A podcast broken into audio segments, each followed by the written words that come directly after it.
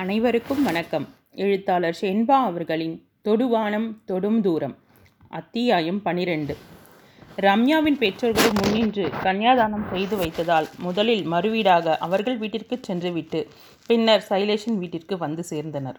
இனியாவின் மாமியார் ஆரத்தி சுற்றி அவர்களை வீட்டிற்குள் அழைத்து வர சைலேஷின் முகம் இறுகி இருந்தது வடிவாம்பாலும் இனியாவும் வீட்டில் இருப்பதற்கான அறிகுறியே இல்லை. மயூரி பூஜை அறையில் விளக்கேற்றி விட்டு வெளிவர சைலேஷ் கோபத்துடன் பெற்றோரின் அறைக்குச் சென்றான். அவன் பின்னாலேயே சென்ற கேசவன் மெல்லிய குரலில் சைலேஷிடம் பேசிக் கொண்டிருந்தார். ஹாலில் நின்றிருந்த மயூரிக்கு எல்லாமே அந்நியமாக தெரிய அருகில் இருந்த ரம்யாவிடம் அத்தையும் இனியாவும் எங்கே? என்றாள். ம் கோயிலுக்கு போயிருக்காங்களாம் என்றாள். அத்தனை எரிச்சலும் அவளது குரலில் உள்ளடங்கி இருந்தது ஓ என்ற மயூரிக்கு அது ஒப்புக்குச் சொன்ன வார்த்தையாகவே பட்டது. காலையில் மாமியாரின் பார்வை என்ன சொன்னது என்று அவளுக்கு சற்று விளங்க அழுகை முட்டிக்கொண்டு வந்தது. நடுங்கிய உதடுகளை அழுந்த மூடிக்கொண்டாள். சைலேஷ் நீ கோவப்படுறது நியாயம்தான். அதே போல் உங்கள் அம்மா மனசு தாங்காமல் தான் கோயிலுக்கு போயிருக்கா. உனக்காக உன் சந்தோஷத்துக்காக மட்டும்தான் அவள் இந்த கல்யாணத்துக்கு சம்மதிச்சா. அவளுக்கும் சிலது பிடிக்காமல் நடந்திருக்கு. அவள் மனசும் மாறும். கூடிய சீக்கிரமே மாறுவா.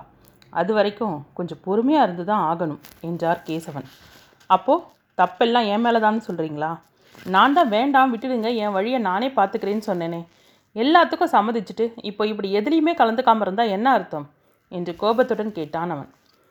சைலேஷ் எடுத்தங்கவித்தன் பேசாத. கோபம் வந்தால் என்ன பேசுகிறோம் என்ன செய்கிறோன்னு உனக்கு தெரியறதே இல்லை. கொஞ்சம் நிதானிச்சிக்க. உனக்கு கல்யாணம் ஆயிடுச்சு. பொறுப்புகள் கூடி போச்சு குடும்பம்னு இருந்தால் எல்லாரையும் அனுசரித்து தான் போகணும். பேசுகிற வார்த்தைங்க ஒவ்வொன்றும் விலை மதிப்பில்லாதது. அதனால் யோசித்து பேசணும். நீ எந்த நிலையிலையும் சமாளிப்பேன்னு தான் உன் கல்யாணத்துக்கே நான் சம்மதிச்சேன். ஒன்றுமில்லாத இதுக்கே எதுக்கு இத்தனை ஆர்ப்பாட்டம்? உன் அம்மாவை கல்யாணத்துக்கு சம்மதிக்க வைப்பேன்னு நம்பிக்கையாக சொன்னல எப்படியோ அதை நடத்திக்கவும் செஞ்ச ஆனால் அதில் உன் அம்மாவோட பங்கும் இருக்குது அவன் ஆரம்பத்தில் மறுத்தாலும் உனக்காக விட்டு கொடுத்தா. நீயும் சிலதை விட்டு கொடு. தப்பில்லை. ஆனால் எந்த காலகட்டத்திலையும் யாருக்காகவும் உன் மனைவியை மட்டும் விட்டு கொடுத்துடாத போ நாம் இங்கே வந்து ரொம்ப நேரமாச்சு. ஏற்கனவே மயூரியோட முகமே சரியில்லை. முகத்தை கழுவிட்டு போய் அவளோட இரு. சாதாரணமாக பேசு என்றார் கேசவன். ம் அப்புறம் இது பிடி என்றவர் பீரோவிலிருந்து ஒரு கவரை எடுத்து அவனிடம் கொடுத்தார். என்னதுப்பா என்றான் ஆச்சரியமாக.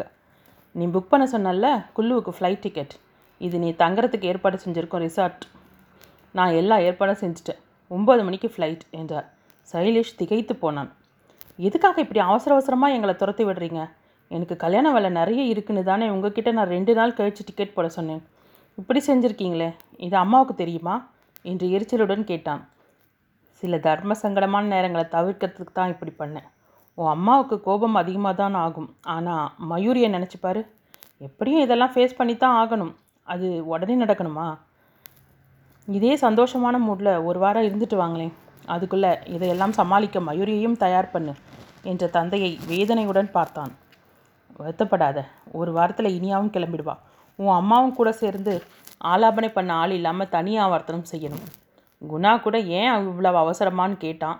நான் தான் செய்ய சொன்னேன். ஏற்பாடெல்லாம் அவன் தான் செய்தான். தந்தையை நேராக பார்த்தவன் ஒன்று மட்டும் புரிஞ்சிருச்சுப்பா. நான் மயூரியை எந்த அளவுக்கு பார்த்துக்கணும்னு நினச்சனோ அந்த அளவுக்கு அவளோட மனசை காயப்படுத்த போகிறேன் என்று கம்மிய குரலில் சொல்லிவிட்டு செல்லும் மகனை கவலையுடன் பார்த்தார் கேசவன். மயூரியிடம் தாங்கள் கிளம்ப வேண்டியதை மட்டும் சொல்லிவிட்டு அவன் சோஃபாவில் அமர அவளுக்கு உதவ அவளது அறைக்கு சென்றாள் ரம்யா. தோழியின் முகவாட்டம் கவலை தர ஒரு வாரம் உனக்கு என்ஜாய்மெண்ட் தான். ம் எங்கள் வீட்டில் எனக்கு இப்படி ஒரு ஆப்பர்ச்சுனிட்டி கிடைக்கலையே என்று பெருமூச்சு விட்டாள் ரம்யா. சிரிப்பது போல உதடுகளை மட்டும் இரு பக்கமும் அகலமாக்கினாள் மயூரி. தேவையான உடைகளை பெட்டியில் அடுக்கிவிட்டு மூடிய போது இனியாவின் மூன்று வயது பெண் குழந்தை வலது கையை வாயிலும் இடது கையை தன் பட்டுப்பாவாடையை பக்கவாட்டில் தூக்கி பிடித்தபடி அரைவாசலில் நின்றிருந்தது. புன்னகைத்த மயூரி வா என்பது போல கையசத்த அழைக்க தன் மின் பாதங்களால் அடிய மீது அடி வைத்து நடந்து அவள் அருகில் வந்தது. குழந்தையின் அருகில் முழங்காலிட்டு அமர்ந்தவள் உங்கள் பேர் என்ன? என்றாள் அன்புடன்.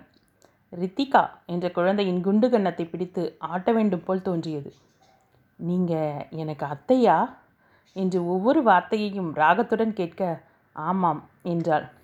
எனக்கு சாக்லேட் கொடுப்பீங்களா? என்று கேட்டதும் ஓ உனக்கு எத்தனை வேணும்? என்றாள். ஒன் டூ த்ரீ என்று ஒவ்வொரு விரலாக நீட்டியும் மடக்கியும் டென் வேணும் என்றது. டென்னா? அத்தனையும் ஒன்றா சாப்பிடக்கூடாதே என்ன பண்ணலாம்? என்று யோசிப்பதைப் போல பாவனை செய்தவள் ஐடியா. சாக்லேட் சாப்பிட்டதும் நீங்கள் நல்லா ப்ரெஷ் பண்ணி க்ளீன் பண்ணிடணும் ஓகேவா? என்றாள். என்று தாடையில் கை வைத்து யோசித்தரித்து ஓகே என்று அவளை கட்டிக்கொள்ள ரம்யாவிடம் சொல்லி குழந்தைக்கு சாக்லேட் எடுத்து வரச் சொன்னாள். அந்த நேரத்தில் ரித்து என்றபடியே குழந்தையை தேடி வந்த இனியாவின் மாமியாரை பார்த்ததும் எழுந்து நின்றாள். வாயாடி எல்லார்ட்டையும் சட்டுன்னு ஓட்டிக்குவா என்றவர் தன்னை எப்படி அழைப்பது என புரியாமல் நின்றவளிடம் என் அம்மானே கூப்பிடுமா? என்றவர் அவளிடம் இரண்டொரு வார்த்தைகள் பேசிவிட்டு குழந்தையுடன் வெளியேறினார். வீட்டிற்கு வந்த வடிவும் இனியாவும் ஹாலில் பெட்டியுடன் நின்ற இருவரையும் விழித்து பார்த்தனர். அம்மா வந்த அன்னைக்கு அண்ணனை தனியாக பிரித்து கூட்டிகிட்டு போகிறாளா உன் மருமக? என்று அன்னையின் காதை கடித்தாள் இனியா. அவளது முகத்தை பார்த்தே என்ன சொல்லி இருப்பாள் என்று புரிந்து கொண்டவன் அம்மா நாங்கள் குள்ளு கிளம்புறோம். வர ஒரு வாரம் ஆகும் வரேன் என சொல்லிவிட்டு கிளம்பினான். வரேன் அத்தே வரேன் இனியா என்று விடைபெற்ற மயூரியும் கணவனை பின்தொடர்ந்தாள். அத்தியாயம் பதிமூன்று. விமான நிலையம் வரை வந்த குணா ரம்யா இருவரும் தங்களிடம் பேசிக்கொண்டிருந்ததால் இருவரும் சற்று சகஜ பாவனையில் இருந்தனர். விமானத்தில் ஏறிய பின்னரும் சற்று நேரம் ஒன்றுமே பேசிக்கொள்ளவில்லை அம்மாவிற்கு எப்படி புரிய வைப்பது என சைலேஷும் ஒருவேளை இந்த கல்யாணத்தில் அத்தைக்கு சம்மதமில்லையோ? என மயூரியும் தங்களுக்குள் விடை தெரியாமல் குழம்பிக் கொண்டிருந்தனர். மனைவியின் பக்கம் எதேச்சையாக திரும்பியவன் அவளது கலக்கமான முகத்துடன் அமர்ந்திருப்பதைக் கண்டான். மற்றவர் அவளை ஏதும் சொல்லாமல் பாதுகாப்பதை விட எந்த நிலையும் நான் உன்னுடன் இருக்கிறேன் என்ற நம்பிக்கையை அவளுக்கு கொடுக்க வேண்டும் என்ற எண்ணம் தோன்றியது. அவளது கரத்தை மிருதுவாக பற்றினான். அந்த ஸ்பரிசத்தில் திரும்பி அவனை பார்த்தாள். தற்காலிகமாக அவனது குழப்பங்கள் பின்னுக்கு தள்ளப்பட்டுவிட முகத்தில் மென்மையான புன்னகை உதித்தது. அவனது முகத்தில் கண்ட தெளிவும் புன்னகையும் அவளது முகத்திலும் எதிரொலித்தன.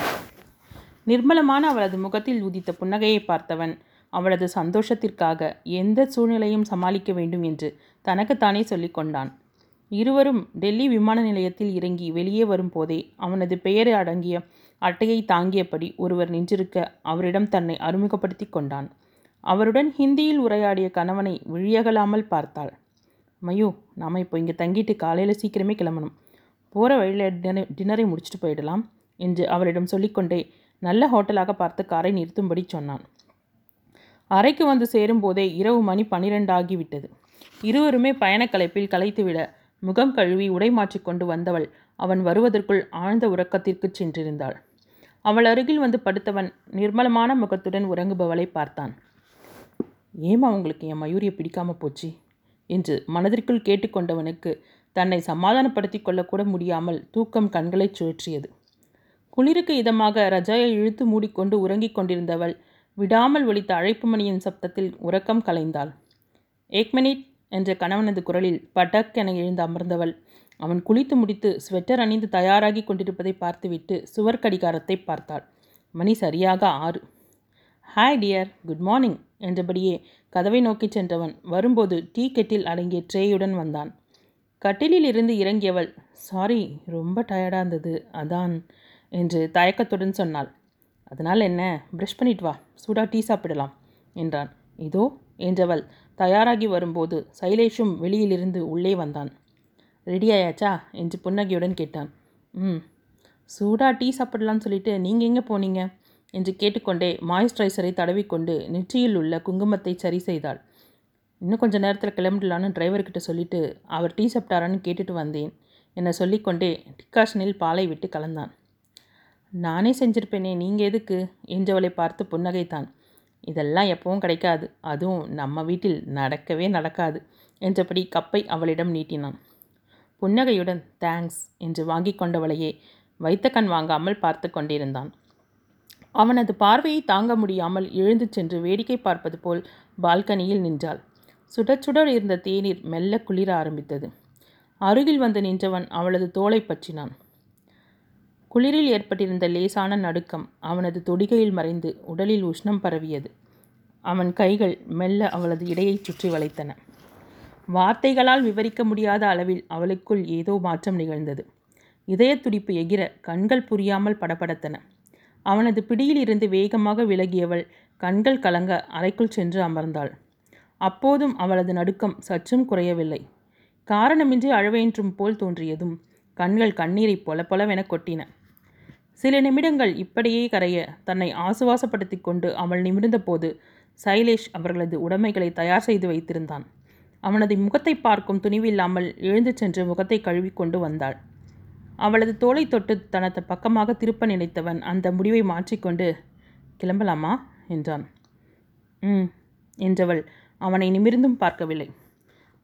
ஆர் யூ ஆல்ரைட் மயூ என்று அவனது குரல் தவிப்புடன் வெளிவந்தது. ம் என்றவள் நிமிர்ந்து சாரி சைலேஷ் எனக்கு சாரி என்று தயங்கி நிற்க அவளை பார்த்து புன்னகைத்தான். புரியுதுடா என்று கைகளை அவளது தோள் மீது வைக்கப் போனவன் பாதியில் நிறுத்தி ம்? என்பது போல புருவத்தை உயர்த்தி குறும்பாகச் சிரித்தான். சைலேஷ் என்று சினிங்கியவள் அவனது கரத்தை பற்றி தன் தோலை சுற்றி போட்டுக்கொண்டு பதிலுக்கு ம்? என்று புருவம் உயர்த்த இருவரும் வாய்விட்டு நகைத்தனர். அத்தியாயம் பதினான்கு. வழியெல்லாம் பொங்கி பெருகி ஓடும் நதிகளும் இரு மருங்கிலும் உயர்ந்து வளர்ந்திருந்த மரங்களும் மலைத்தொடர்களும் கண்ணுக்கு குளிர்ச்சியையும் மனத்திற்கு மகிழ்ச்சியையும் கொடுத்தன. முன்மாலை பொழுதில் சிம்லாவில் சற்று இளைப்பாறியவர்கள் அங்கிருந்து மூன்று மணி நேர பயணம் செய்த பின்னர் குல்லுவை வந்தடைந்திருந்தனர். மாலை ஆறு மணி. அதுவரை மிதமாக உடலை தழுவிய குளிர்காற்று உடலை ஊடுருவ ஆரம்பித்தது. கார் ஒரு ஹோட்டலின் முன்னே நிற்க மயூ நீ கார்லேயே வந்துடுறேன். என்று ஓட்டுநருடன் பேசிக்கொண்டே இறங்கிச் சென்றவன் சிறிது நேரத்தில் திரும்பி வந்து வேறெங்கோ போகச் சொன்னான்.